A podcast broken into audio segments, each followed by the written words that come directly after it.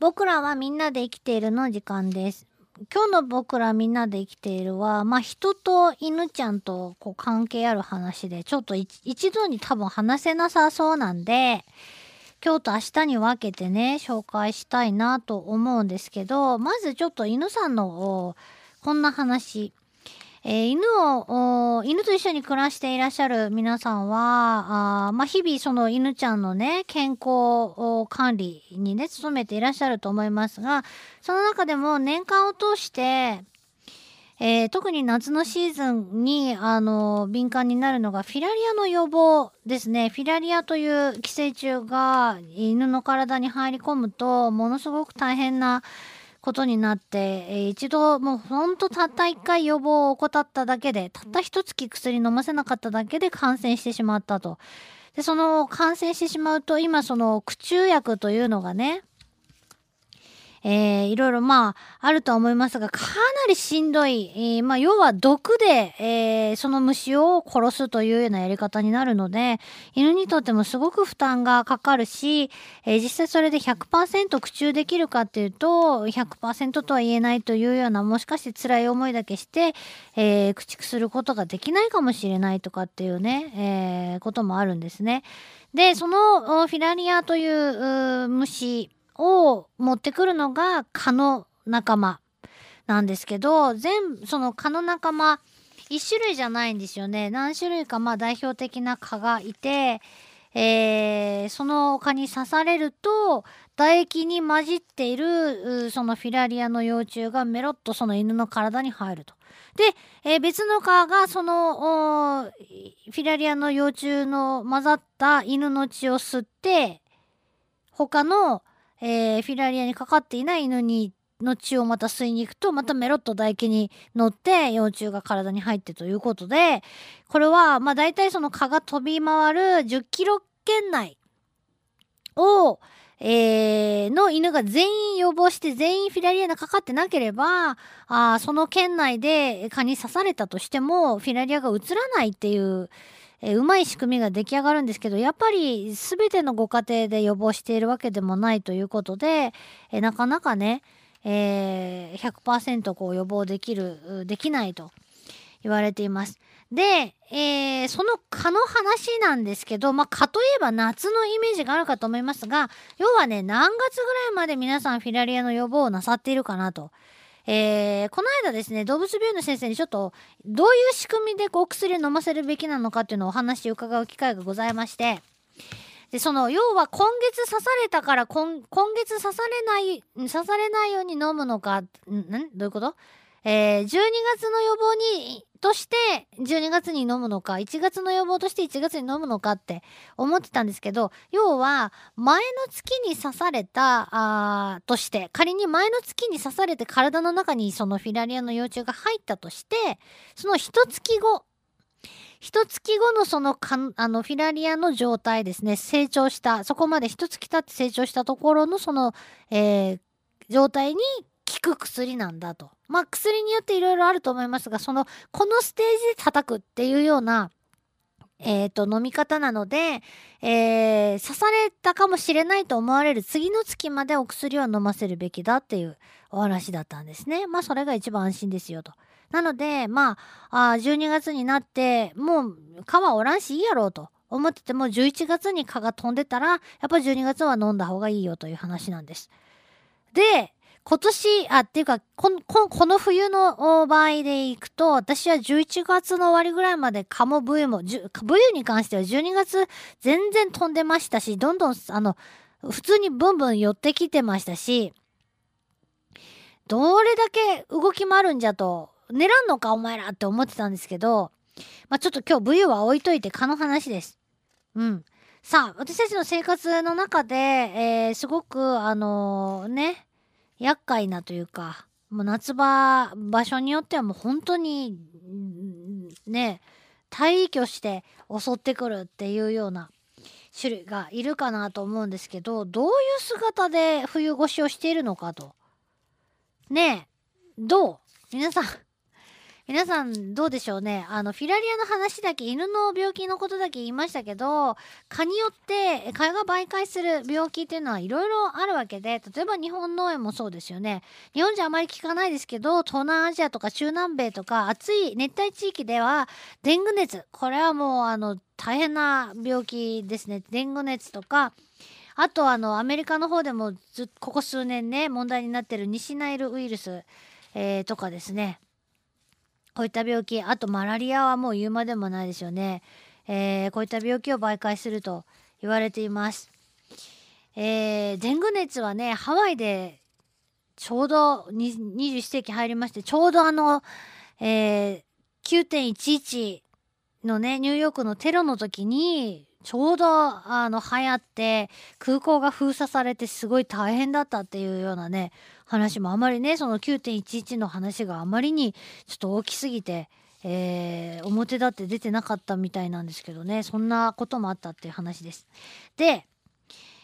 えー、今時の蚊っていう今時期の蚊についての話なんですがまあ身近なところでは一筋島蚊っていう白と黒のしましまの蚊ですね。えー、バチって叩くと手にそのちょうど体の鱗粉がついてね、白と黒の縞模様とか綺麗に映るようなやつですよ。これは、ヤブの、ヤブとか、まあ、雑木林とかに、普通はまあ住んでいると。いうようなやつですけど、そういうわけでヤブ科というふうに呼ばれます。恋のもう、もう一回り二回りぐらい大きいやつもいるんですよね。あれは一筋島かじゃなくて統合ヤブカと呼ばれる種類なのかなと思いますけど、もっとでかいやつがいます。驚きます。それから赤い家科と呼ばれる住宅地でよく見られる蚊はこちらですね。えー、私のうちも昔はですね、あの、一筋島蚊がやたら多かったんですけど、最近ね、多分周りがどんどん雑木林とか、あの、なくなって、えー、宅地になってきたせいもあるんだろうと思いますが、一筋島蚊よりも赤い家科の方がよく家の中に入ってくることになりました。入ってくるようになりました。で、赤いエカはね、やっぱり住宅地に多い。えー、そして、えー、夜間ですね、あのー、血を吸いに来るっていう蚊の代表だと。えー、赤いエカという名前の通りですね、体全体がまあ、あ茶色っぽい、赤、まあ、うん、茶色でも、茶色、レンガ色というか、えー、淡いレンガ色みたいな感じのやつですね。うん、5ミリぐらいのやつですね。えー、日没から日の出まで家の中で人を刺すということですね。で1キロ近く飛んでねあのー、ブンブン飛んで、えー、獲物を探す体力持ってるということですね。で、えー、ドブとか下水溝なんかの汚水で幼虫が育つそうです。で成虫の形のまま冬を越すそうなんですがじゃあどっかおるやろうと思うんですけどあんだけ夏の間あのブンブン飛んできてた赤いエカが冬にどこで冬越ししてんのかこれ探そうと思ったらなかなか見つからないそうなんですよ。ねえ、うまく、うまいこと隠れるなと思って。で、まあ、あ自分たちが飛び回るのに適した温度とかね、そういう気候になるとまた活動を再開するんですね。えー、そして家の中で最近都心で増えていると、ここもう十数年言われてますけど、都心で最近増えてきてるというのが地下家化というですね、赤い家化と一文字違いなんですけども、都心のビル街とかで最近問題になってると。赤い家かにすごいよく似ているそうなんですけど、えー、地下で、地下のような場所で越冬すると。低温に強いんで、秋になっても休眠しないで、冬場も動き回るというようなやつなんで、冬でもね、刺されることがあるということなんですよね。うん、しかも、えー、1回目の産卵は血を吸わなくてもやれるというですねオプション付きなんで、えー、これからあの私たちの生活ですね人間の生活日本人日本のね生活ではどうもこの地下家化がどんどん増えていくんじゃないかというふうに言われています。じゃあ、しましまのやつ。かといえばやっぱ白黒のしましまのやつですよね。大体こう、なんで赤茶色のやつ、赤いエカとか、まあ子供の頃見かけたことなかったんで正直。しましまのやつしか、あの、ロックオンしてなかったんで、赤いやつが飛んでても、これ刺さんやつと、私ゆすり科の仲間と思ってて、これ刺さんやつやろうと思って、ノーマークだったんですよね。そしたら意外と刺すし、てかまあ普通に刺すし、えー、ここ、もう10年ぐらい、かなもう大人になってからはしましまのやつよりも明らかに赤いやつの方が家の中入ってくる確率高いんですよね。どう ?40 代ぐらいの皆さんどうですか？ここもう10年ぐらいかなもう大人になってからはしましまのやつよりも明らかに赤いやつの方が家の中入ってくる確率高いんですよね。どう ?40 代ぐらいの皆さんどうですか？で、そう、しましまのやつの話なんですけど、えっ、ー、と、一筋しまかは、えー、これはね、あのー、冬はね、成虫では越冬しないということなんです。どうなるかというと、冬になると大人はみんな死んじゃうんですって。で、えー、その代わり卵を産んで、えー、残していきます。えー、熱帯性の蚊なんだそうです。で、え、っと、秋にですね、あの、ちっちゃな水たまりとかでいいんですって。古タイヤとか、ほら、ね、竹の切り株とか、そういうとこに溜まったたまり水に卵を産んで、えー、あとは頼んだぞと、えー、親はね、死んでしまうそうなんですよね。でも、そんなぐらいの水やったら、冬は特に乾燥しますし、あのー、水なくなろうもんって思うんですけど、それでもいいそうなんです。なぜかならばですね、この卵は、乾燥してもですねその産み産みつけられた卵の卵の産みつけられた場所のその、えー、どこかにどこかしらに張り付いて、えー、そのまんま乾燥した状態でも冬を越してで春先のですねね菜種梅雨とかありますが雨が降りますよね。そういった雨でふわっとこうボウフラになると。暖かい雨が降ると、えー、卵がかえってボウフラが生まれてくると。ねえ。すごいねって。要はまあ耐久卵と呼ばれる卵なんだろうなと思います。乾燥にも低温にも強い状態で冬を越して。で、えー、いい頃合いの雨で、えー、幼虫が帰り5月ぐらいになると刺しに来ると。いうことなんですね。いやいやいや困ったもんなんですけども。ただこの一筋シマカは先ほど言ったように熱帯性の蚊なのでえー、大体その夏、夏場、9月の頭ぐらいまでは、まあ、元気に、